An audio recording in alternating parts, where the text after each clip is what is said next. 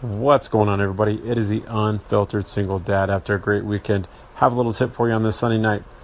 When and if your kids are old enough to kind of understand your feelings and be able to understand the meaning behind them, make sure you share when you're scared, you're nervous, you're uncomfortable, all those great feelings with your kid. Because guess what?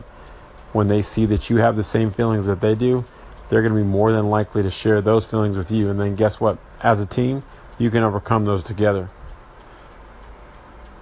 The only way to beat fear is to put it out there. Get it on the table, address it, go through it. Have a great week, everybody.